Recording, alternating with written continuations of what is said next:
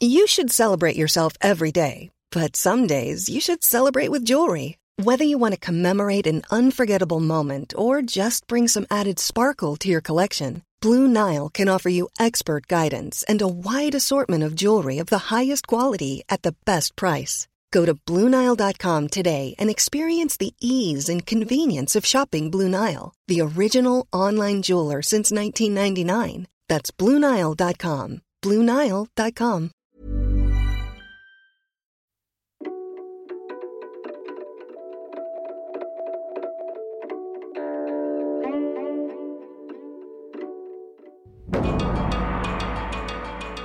Hello, I'm David Rennie, The Economist Beijing Bureau Chief, and I'm joined by my co host Alice Su, our senior China correspondent based in Taipei. Buried deep in the mountains of Sichuan, alongside a treacherous river, lies Panzhihua. It's a city that for years was too secret to appear on maps. Panzhihua was a key stronghold in Mao Zedong's Third Front, a covert plan to hide core industries inland in case America or the Soviet Union attacked. This week, we're taking you to Panzhihua to look at China's last giant experiment in self reliance. We'll ask what lessons it has for a China that seems to be turning inwards again today. This is Drum Tower From The Economist.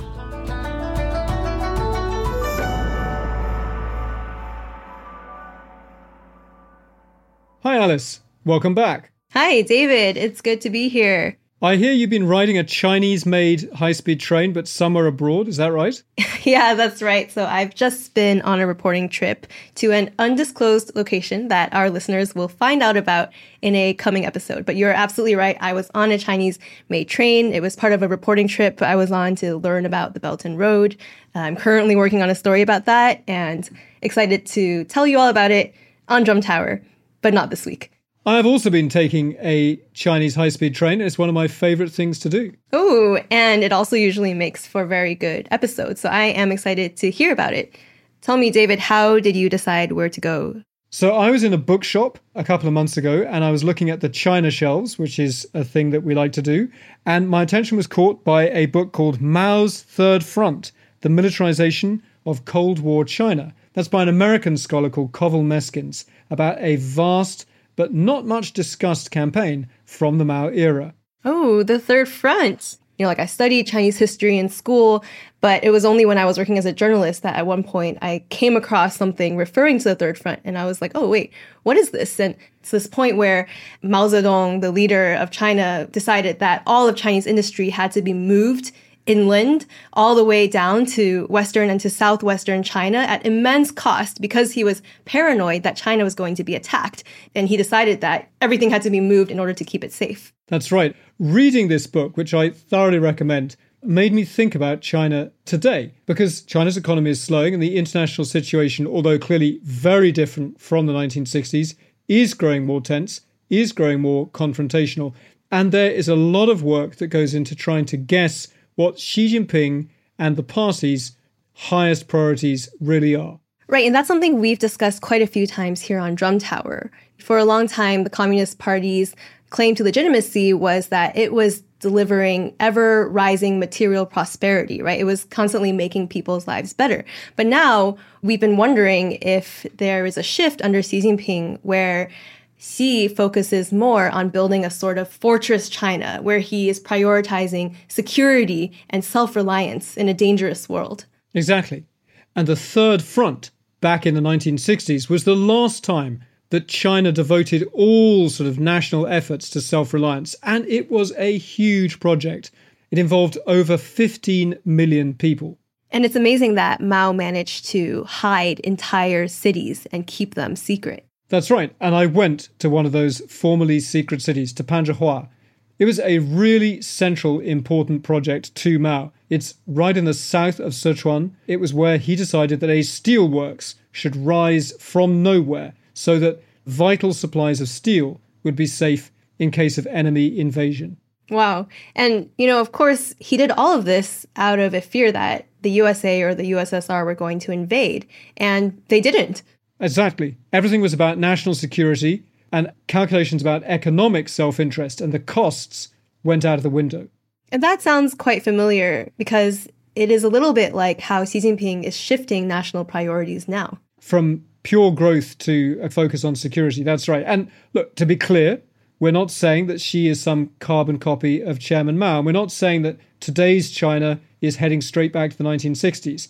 But I went to Panzhihua because it shows arguments about China's economic self interest are fragile and that the top priority for the party throughout its history has always been about survival and national security and making China safe in times of danger.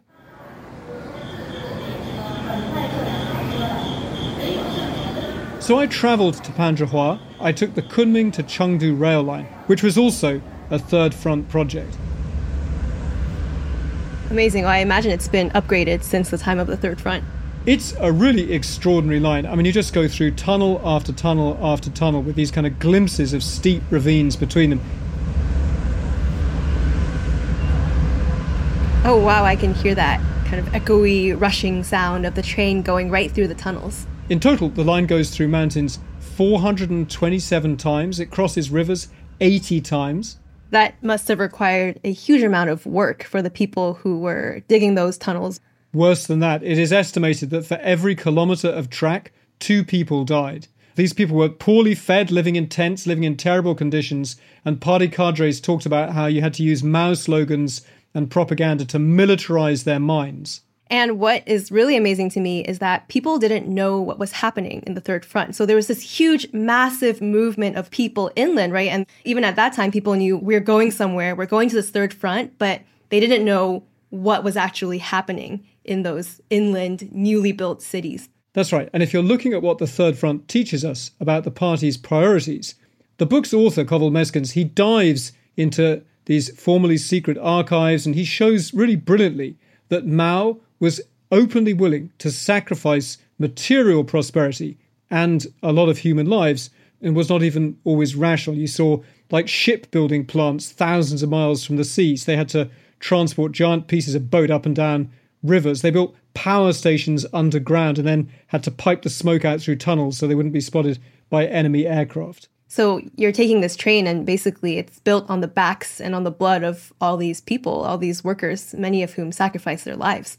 That's right. It's now this, you know, it's a gleaming, air conditioned, smooth as silk Chinese high speed train. But even when it was first built and it was being pulled by steam trains, it was a giant improvement because when Panzhihua was being constructed, Initially, you had to take a three day journey from Kunming on these old liberation trucks. They were so packed that people were jammed together standing for the whole way, falling asleep standing up, and you had trucks falling off cliffs and people dying. And then the line was built, and actually, it was all a package. The Panzhihua and this railway line were all a vital part of Mao's Third Front. The Third Front was really this incredibly massive project with all of these people, all of this work, and yet it's not something that is often talked about today. And maybe part of the reason for that is because it was so secretive at the time. That's right. And there were no model workers from the Third Front. There were no kind of enormous people's daily spreads about the glories of the Third Front because it was a state secret. So, I mean, David, how did they manage to keep all of this secret? Look, it was a very different China. And just as the Soviet Union had secret cities and North Korea still has secret mountain nuclear sites, this was a totalitarian state. And once you went to Panzhihua, if you got out, it was once a year. And people actually paid extra money for keeping state secrets, a Bao Mi Fei. This was a serious business, and you would be in very serious trouble if you opened your mouth. So at the time, how did they get all these people to go there? They were basically sent there, and if you refused to go, you could be stripped of your party membership. And you had to be politically reliable to be sent there. Meyskens has this great story about a student from one of the best universities in China, Peking University, Beida, being told he was going to Panzhihua and then asking to see it on a map. And the recruiter couldn't show him because it was too secret to be on any map. Wow. It's a little bit scary, but also quite intriguing, right? That's right. And people actually were pretty excited about going there because they felt they were going to a war front.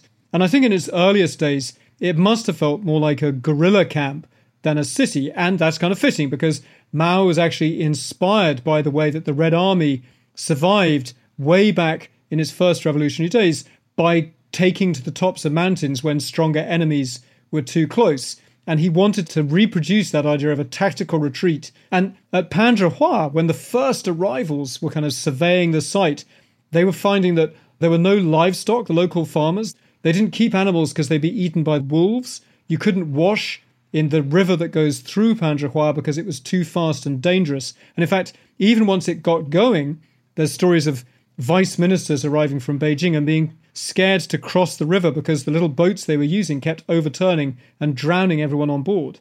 So, at what time did ordinary people in China find out what was really happening? So, actually, the first time that the Third Front was even mentioned in the People's Daily, the flagship party newspaper, was in 1978, and it was this passing reference to someone who had been a Third Front veteran. Huh. And it was just a passing reference. So do people read it and think, like, he's a veteran of what? What did he do there? What's interesting is that by 78, actually, the peak of the Third Front was well past because it began in 1964, this time of extreme paranoia, and it wound down quite a bit after Nixon visited China in 1972. And that first meeting between an American president and a Chinese communist leader really sort of eased the tensions. And by the time the Third Front was basically being dismantled, America was actually sharing intelligence and military cooperation with China in a sort of pact against the Soviet Union. So history moved on, and the Third Front ended up becoming irrelevant. Because they also realized that the US was not going to attack China and its industry. And it's really interesting that it's not a source of shame for the party, but it's not much talked about. And actually, I looked for Xi Jinping talking about the Third Front in speeches, and you can't find a big Xi Jinping speech about this period. Although there was a documentary that ran on CCTV in 2017 about the Third Front, and it was part of this show they have called Memory of a Nation. 风云涌动的国际形势让毛泽东做出改变中国工业布局的宏大构想。国家记忆为您揭开大三线决策背后的历史故事。 So that very dramatic intro is saying that in a time of great international instability, Mao Zedong embarked on a grand plan to completely fundamentally alter China's industrial policy. And these days, when Chinese state TV or Chinese media talk about the Third Front, they're usually using it to discuss how Chinese people were so ready to sacrifice themselves for a greater cause. It's used as an example of what China can achieve when it needs to, basically like putting your head down, like you can accomplish great, you know, extraordinary things, but generally they don't tend to dwell on whether the costs were worth it or not. And one example of those costs is that rail line that you were on, David, and all the people who sacrificed themselves for it. Exactly. So after two and a half hours on the train up from Kunming in the next door province, I got to Panzhihua station.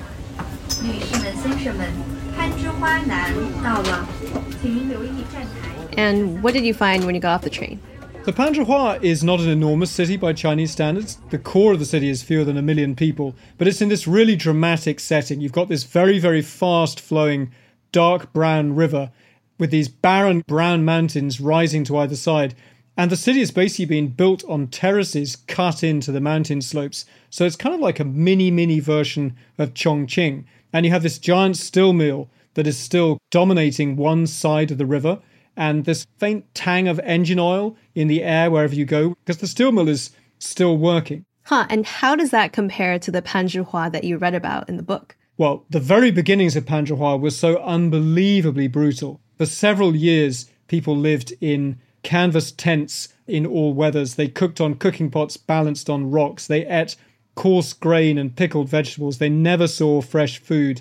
There were outbreaks of disease from the pollution, from sort of untreated sewage. And now Panzhihua is kind of sleepy. It's still dominated by this state owned Silma that's actually been laying workers off in recent years, so it's not doing too well. It's got a really mild climate, so some newcomers are pensioners from up in the sort of frozen northeast of China who kind of rent flats there or buy apartments because it's a nice place to spend the winter.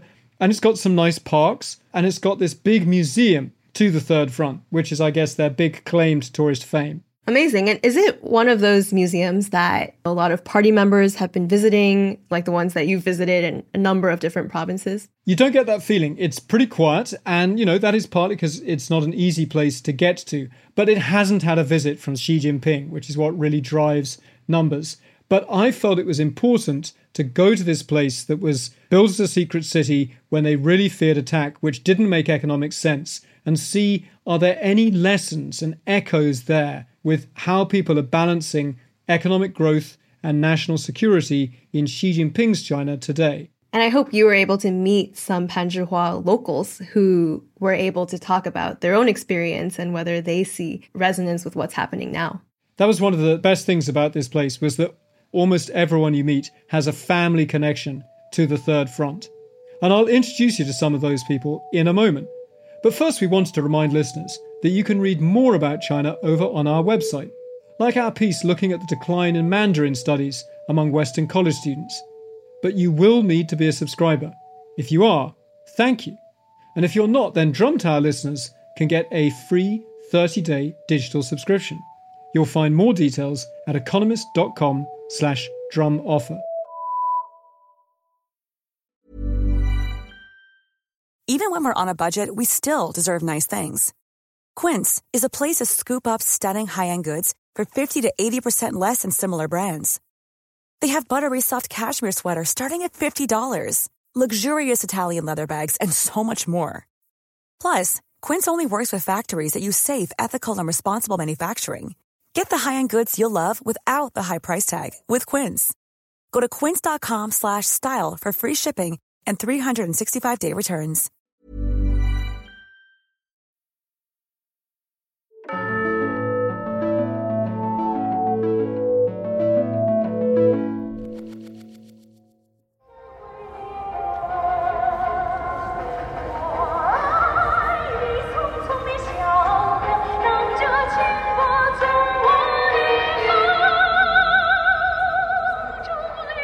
And that, of course, is a familiar sound to Drum Tower listeners. That is the touching patriotic aria Wo Aini Zhongguo, I Love You China.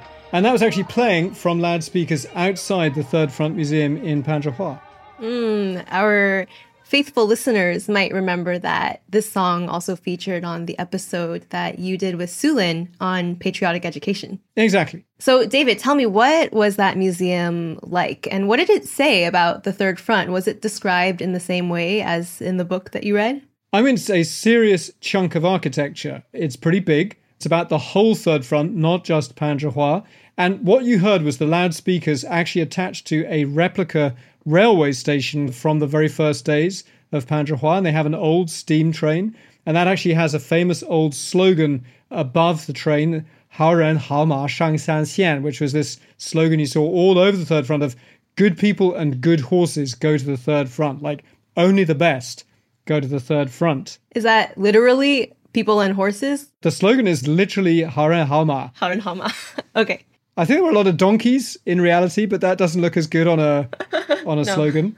There's also a very large boulder which has a Mao phrase carved on it, which he did say several times, which became famous, which is "Until Panzhihua is built, I will not sleep," and that was him trying to really put pressure on his lieutenants like Deng Xiaoping, Liu Shaoqi, and others to try and get them to build this steelworks in the mountains. And then you go into the first hall of this museum, and it really sets up the idea that this is something that sprang to life at a time of extraordinary global menace and danger. And you have these giant black and white images of the Soviet leader Brezhnev, you have the Indian leader Nehru, because obviously China and India were at the time having quite tense border skirmishes.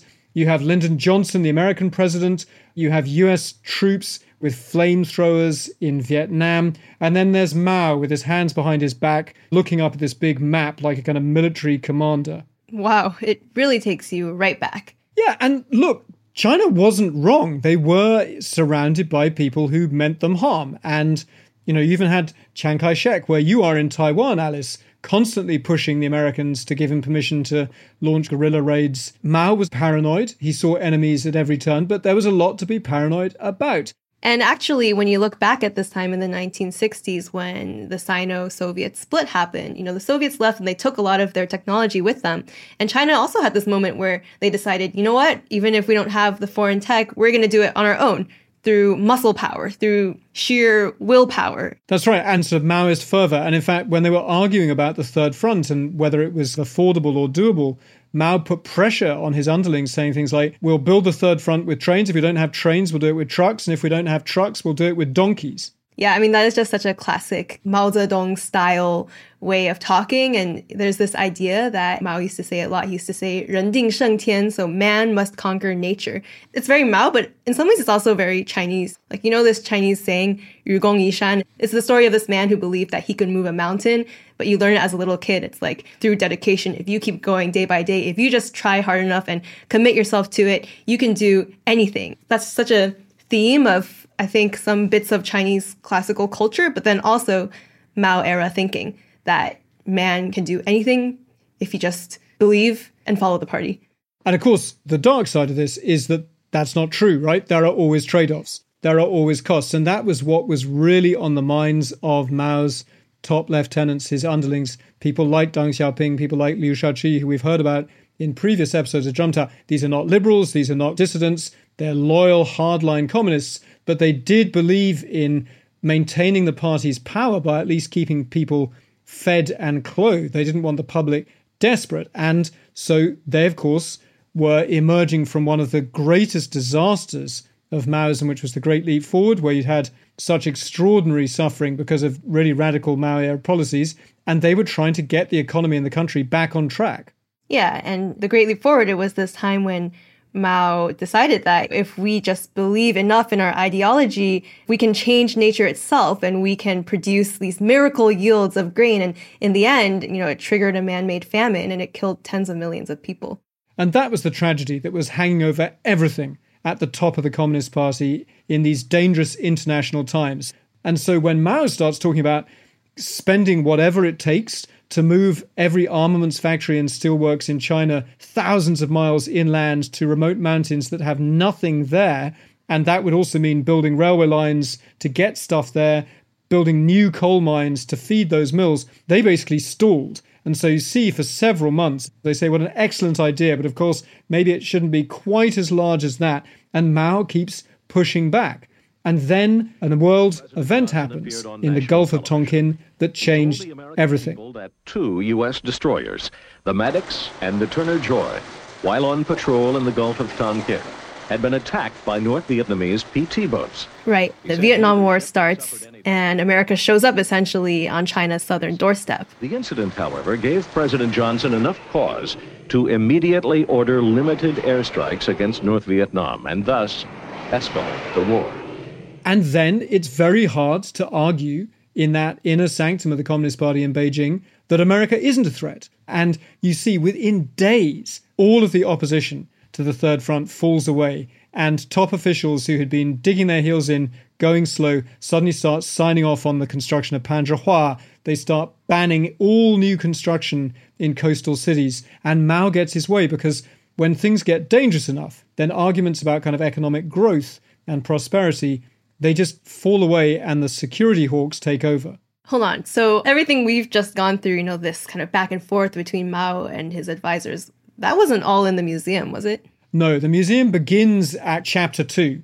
You go in and you've got the American GIs in Vietnam, the Soviet troops on the border of China, this dangerous world situation. And so, out of his infinite wisdom, Chairman Mao, supported by the rest of the Communist Party, decides to build the Third Front. Okay. So I'm curious, you know, you mentioned that this is not a current party pilgrimage site, but it is a museum to this bit of history. Who was there and what, what were they looking at? What were they thinking? So it was not super crowded on the weekday that I went there, but the museum draws a really interesting crowd. And I talked to people who had personal links to that history. I met this very dapper gentleman from Guangdong down south with this little jaunty straw hat. He was 85 years old looks very good. I have to say, he tells me he runs every day. Mm. And he was happy to talk. He did not want to be recorded, but he was happy to talk. And he said that he remembers comrades from his work unit getting sent to the Third Front, and they had to build steel mills and build tank factories far from the threat of attack because China could have been attacked. Hmm. And what did he feel about the fact that there was no attack after that? Did he think that all of this work and sacrifice had been for nothing?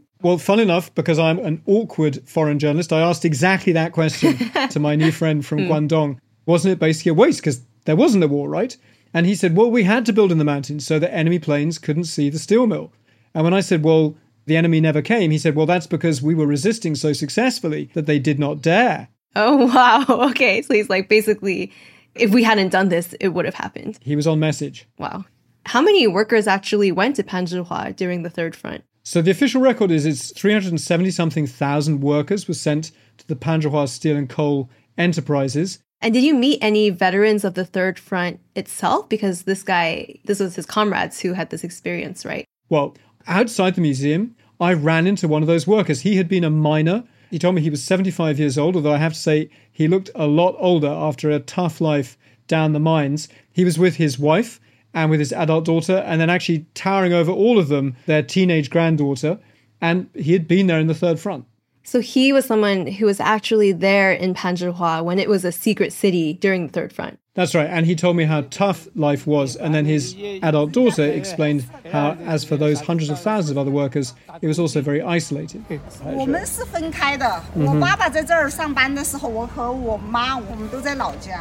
Wow, so you can hear that they're saying how when this woman's father was here working on the third front, his wife and child were back in their hometown. And then every year, he only had the chance to go home once a year to see them. And that was something you heard again and again from people there. So this miner worked in Panzhihua from 1966 until he retired in 93. But so many middle aged people, they would talk about how they arrived years after their fathers first turned up there to work. Hmm. So many people in Panzhihua have some sort of family connection to the Third Front.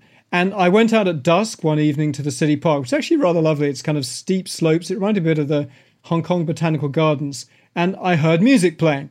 And as you know, Alice, if you hear music near sunset in a Chinese park, that means you're probably not very far from some dancing grannies. Yeah, that's right. it never fails. And did you find some dancing grannies?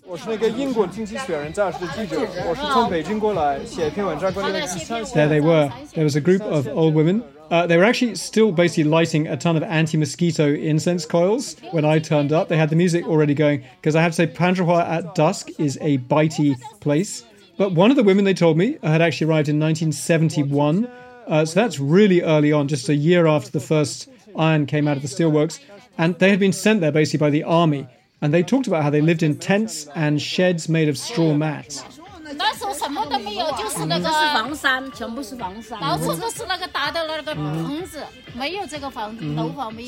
And these veterans from the very first days of Panzhihua, they talked about how they were proud of it. They said it had this spirit, this tradition of hard work.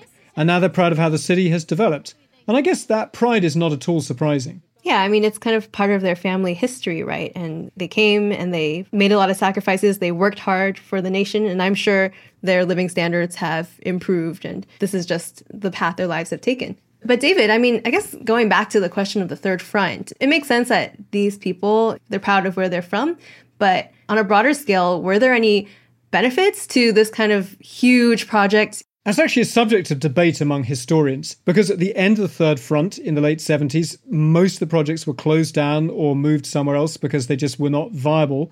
The book that I read, so the author of that, Covell Meyskens, he says you can make an argument that without these policies, wasteful though they were, China's interior would have been even poorer for much longer because it just wouldn't have been developed back then. And, you know, the museum certainly talks about it as a heroic opening up of China's interior. And certainly out in the streets of Panzhihua, when you talk to people with a family connection, they definitely see all those sacrifices as ultimately worthwhile. Yeah, I mean, it's kind of something I remember hearing a lot from people who lived through the Mao era, almost a kind of nostalgia. Even though we talk about all the traumatic and disastrous things that happened, a lot of Chinese people remember that at that time, like everybody was working together, everyone was in this collective struggle, everybody had a very clear, higher purpose. And it was really reassuring and inspiring to be working really hard for something that you truly believed in. That was certainly something that I heard from a retired couple that I met walking in the city park, Ms. Lee and Mr. Xiao. Ms. Lee told me that her father arrived in Panzhihua as a third front worker, and for years, just like that retired miner we heard from, her father had worked alone, and then she finally joined him in 1971. Oh, and what was it like when she arrived? Well, she was still a child, but she remembered it being pretty tough housing. 房子都是牛毛毡那些。 Wow, so it was quite a rough environment. I mean, did people want to leave at that time? She says not. 那个时候的人的思想很，他很纯洁的，他就是在这儿。 Wow, okay. She says people at that time had a higher state of mind. Like people were very pure and they didn't think about running away. It's referring to this way that people used to have real ideological faith in the Mao era.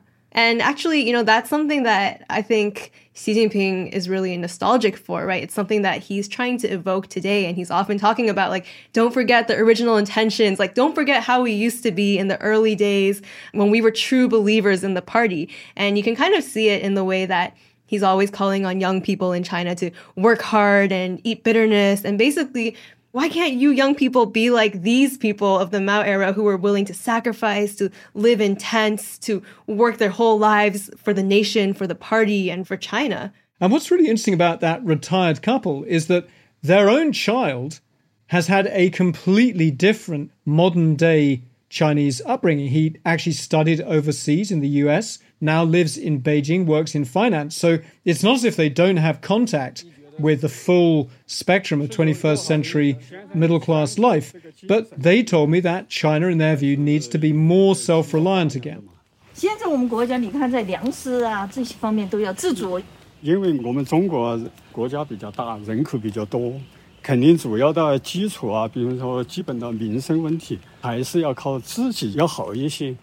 I mean, it's amazing because what I hear is this couple, it's not like they are opposed to the more international middle class lifestyle that their child has, but it sounds like they think that China needs to be self reliant because they don't completely trust the outside world. You hear them saying, our country has to be self reliant in terms of food because our country is so big, we have so many people, and we can't rely on imports because what if one day someone outside wants to choke our neck, meaning, you know, cut us off? We still need to rely on ourselves, and that's why they think the third front spirit is important. And if I can take you there, Alice, this was this really friendly retired couple. The husband's a little bit out of breath because we're walking up quite a steep track that winds its way up through this wooded part. There's lots of other old people doing their evening exercises. They're very happily chatting with a foreign journalist. And yet, they're kind of describing this world of dangers and threats that means that China has to grow all of its own food. It was really disconcerting and fascinating.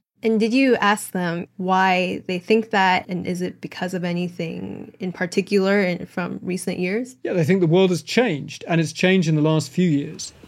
咋咋个说这个这个这个不好说嘛，就反反正就就说，呃，国国际形势也在跟十年以前好像有一点变化，所以它相应的政策肯定还是要调整一下。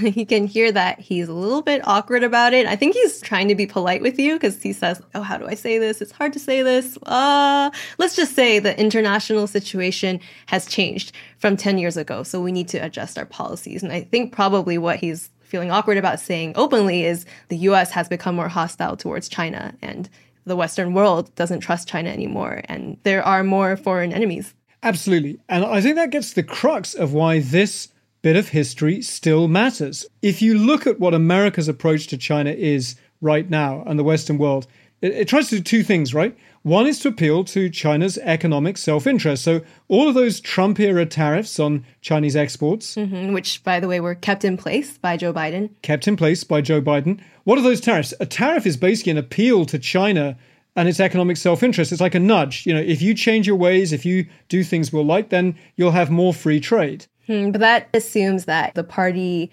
wants to have that trade so that it can keep having economic growth to stay in power. Exactly. But at the same time as America is trying to use those economic nudges to change how China acts, you're seeing really tough export controls on things like semiconductors or high tech investments. And that is because America has decided that China is a dangerous, threatening country and that allowing certain very, very advanced technologies to go to China at all is bad for national security. And that's basically about saying we are rivals, if not adversaries of each other, and we're in a world of threat.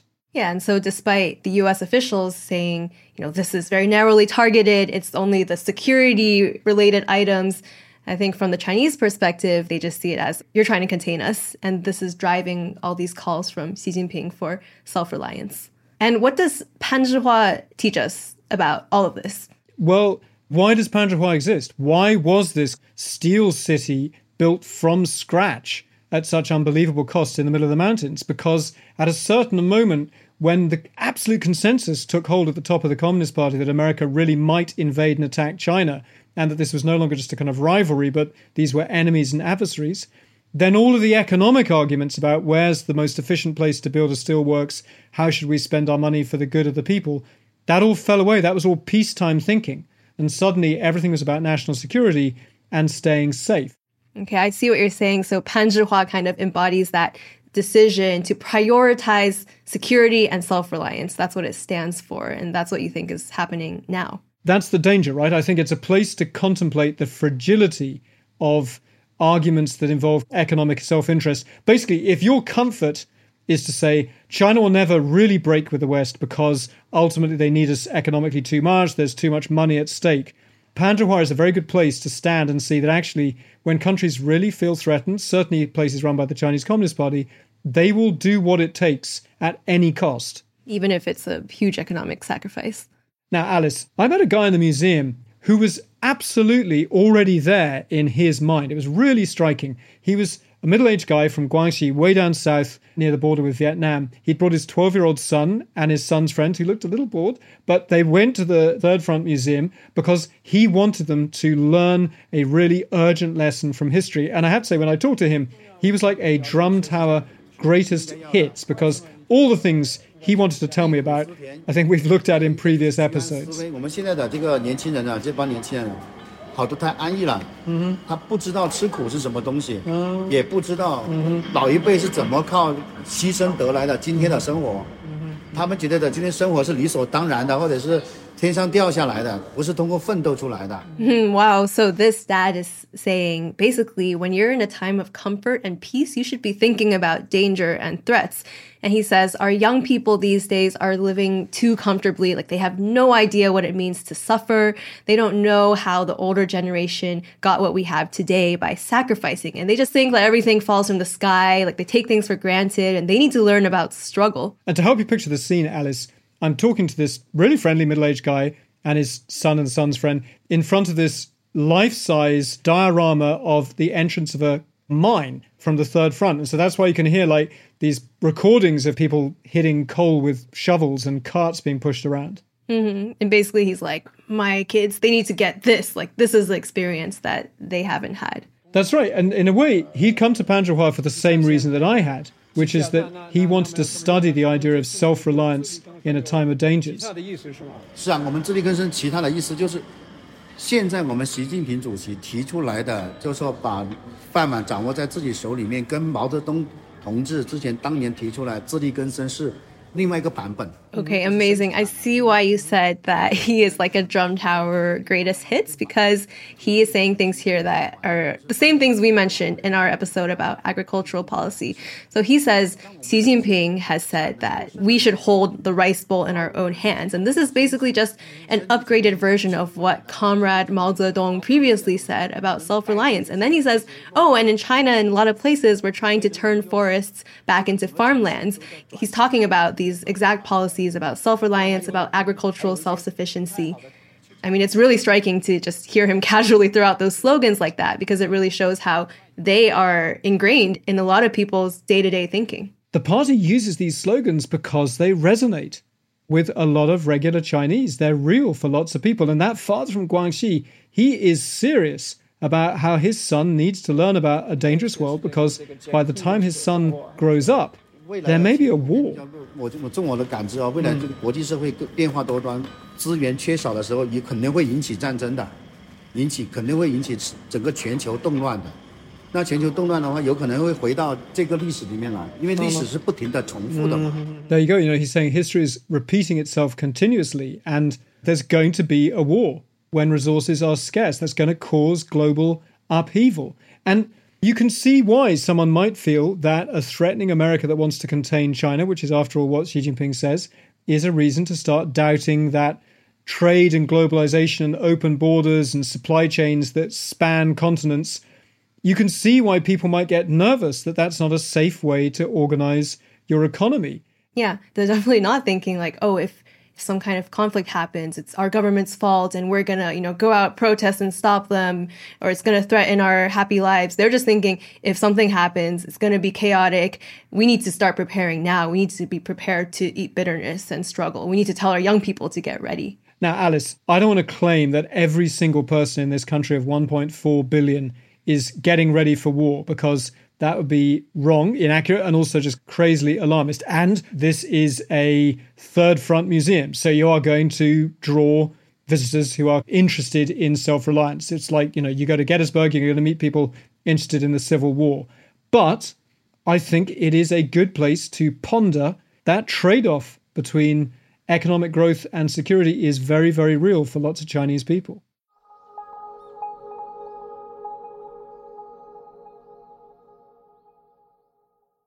Well, David, I am really glad that you picked up that book and that it sparked this trip because it's also just given us a way to step back and think about what's happening in China today. And I guess it's a good comparison, although it's not a perfect one, right? Because there's definitely parallels in the ways that China is paranoid about being surrounded, about enemies. And in many ways, China is turning more inward. We see these new counter espionage laws. We see this restrictions on data. We see that China is becoming less transparent. And so it seems like there's some hiding. But I mean, if you want to look at Chinese industry, we're not seeing a Chinese industry going and hiding in the mountains. If anything, we're seeing Chinese industry going out still and being very much engaged with the rest of the world.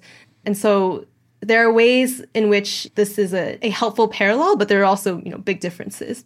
So, Alice, you're absolutely right that this is an imperfect echo from history. And one thing that's changed is I don't buy the argument that the Western world must not be tough on China because the West might disempower the moderates around Xi Jinping. I think there's actually tremendous unity at the top of the Communist Party. But I do worry about regular Chinese the hearts and minds of those 1.4 billion people. I think it is really important that Chinese people still want higher living standards. They want their kids to get good jobs, not grow up ready for war. Because as long as the Chinese people as a whole are still wanting peacetime economic prosperity, then that limits that sense that there's nothing to be lost from cutting China off to the world. And as soon as the whole country becomes convinced that it faces attack, then once there's a foreign enemy at your door, then what you want is a strong fortress, not a comfortable home.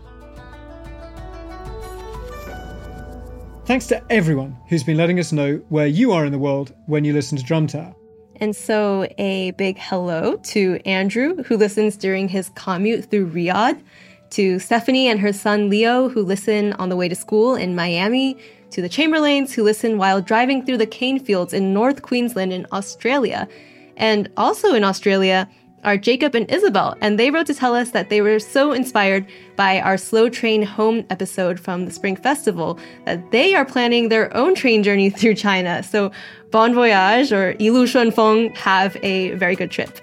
Remember, if you want to get in touch with us, you can always email us at drum at economist.com. Our editor is Poppy Sebag Montefiore. Alicia Burrell and Barclay Brown produced this episode.